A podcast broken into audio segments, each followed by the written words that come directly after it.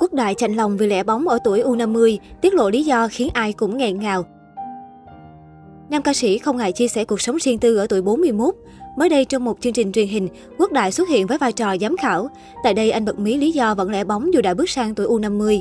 Anh nói, gia đình vẫn thường thúc giục tôi lập gia đình, nhưng tôi chọn cuộc sống độc thân. Tại chương trình, Quốc Đại tâm sự đôi điều về cuộc sống gần đây của anh. Tôi chuyên hát thể loại dân ca trữ tình. Tôi được công chúng biết đến sau khi đoạt giải nhì cuộc thi tiếng hát truyền hình thành phố Hồ Chí Minh vào năm 1998 và song ca thành công với chị Cẩm Ly. Thời gian gần đây, tôi không đi hát mà nhiệt tình tham gia vào các hoạt động phòng chống cứu trợ mùa dịch cùng nhiều nghệ sĩ khác. Từ những ngày đầu, tôi đã tham gia nhóm tình nguyện viên hỗ trợ chống dịch cùng thành phố. Ban đầu là hoạt động như trao quà cho những người ở trạm gác, khu cách ly, hỗ trợ bà con test Covid. Sau đó là đi chợ hộ, phụ các bếp nấu ăn, hát ở khu cách ly. Tôi tham gia cùng hội tình nguyện viên của các anh chị em nghệ sĩ, tôi đến hỗ trợ người dân, đặc biệt là y bác sĩ trong việc xét nghiệm lấy mẫu tiêm vaccine cho bà con. Những ngày đó tôi nhìn thấy được sự khó khăn gian khổ của đội ngũ y bác sĩ tuyến đầu, cảm thấy bản thân vẫn còn nhiều may mắn. Điều đó khiến tôi muốn lan tỏa hơn những năng lượng tích cực đến tất cả mọi người. Mong rằng chúng ta sẽ cùng cố gắng để dịch bệnh chống qua. Tiếp đó, Quốc Đại chia sẻ về lý do đã 41 tuổi nhưng vẫn đơn thân lẻ bóng. Tôi là người vô cùng kính tiếng trong chuyện riêng tư, đặc biệt là tình cảm. Vì tính cách khá nhút nhát nên sau 21 năm đi hát, tôi vẫn là trai chưa vợ ở tuổi 41. Tôi biết yêu vào năm 20 tuổi. Người tôi cảm mến là một bạn thi chung với tôi vào năm 1996. Gia đình vẫn thường thúc giục tôi lập gia đình, nhưng tôi chọn cuộc sống độc thân. Tôi đã chia sẻ thẳng thắn với bố mẹ và gia đình tôn trọng quan điểm của tôi.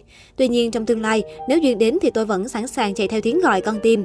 Khi ngồi ghế giám khảo và xem tiết mục của thí sinh, tôi luôn đồng cảm với nội tâm của nhân vật trên sân khấu. Đơn giản vì tôi có nhiều trải nghiệm không vui trong chuyện tình cảm, đó là những mối tình thuở mới vào nghề. Những tan vỡ và vấp và cây đắng đó khiến tôi mang cảm giác tự ti, thương thầm mà không dám ngỏ. Đến giờ tôi vẫn cảm thấy tiếc nuối khi có tình cảm với người ta và cuối cùng không dám tỏ bày tình yêu do nhiều nguyên nhân. Tuy nhiên, những mối tình không thành cũng khiến tôi có thêm cảm xúc để hát nhiều ca khúc nhạc buồn trên sân khấu. Quốc đã sinh ra trong một gia đình công chức bình thường tại Sài Gòn. Từ nhỏ, anh đã yêu thích ca hát và được ba mẹ ủng hộ đi học hát cải lương. Tuy nhiên vì quá mải mê ca hát mà nam ca sĩ sao nhãn việc học và bị ba mẹ cấm đi hát. Suốt những năm học cấp 2 và cấp 3, Quốc Đại không tham gia văn nghệ mà chỉ chú tâm vào việc học. Mà đến khi trở thành sinh viên của Đại học Tổng hợp, nay là trường Đại học Khoa học Xã hội và Nhân văn thành phố Hồ Chí Minh, Quốc Đại mới bắt đầu tham gia các hoạt động văn nghệ trở lại. Năm 1998, nam ca sĩ đoạt giải nhì cuộc thi tiếng hát truyền hình và chính thức bước vào con đường ca hát chuyên nghiệp.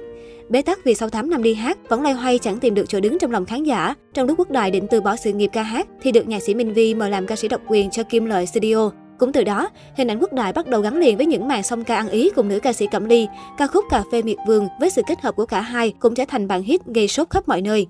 Sau hơn 20 năm hoạt động nghệ thuật, Quốc Đại sở hữu một sự nghiệp thành công đầy tư kính tiếng và cuộc sống độc thân ở tuổi 41 là điều khiến nhiều người ngưỡng mộ.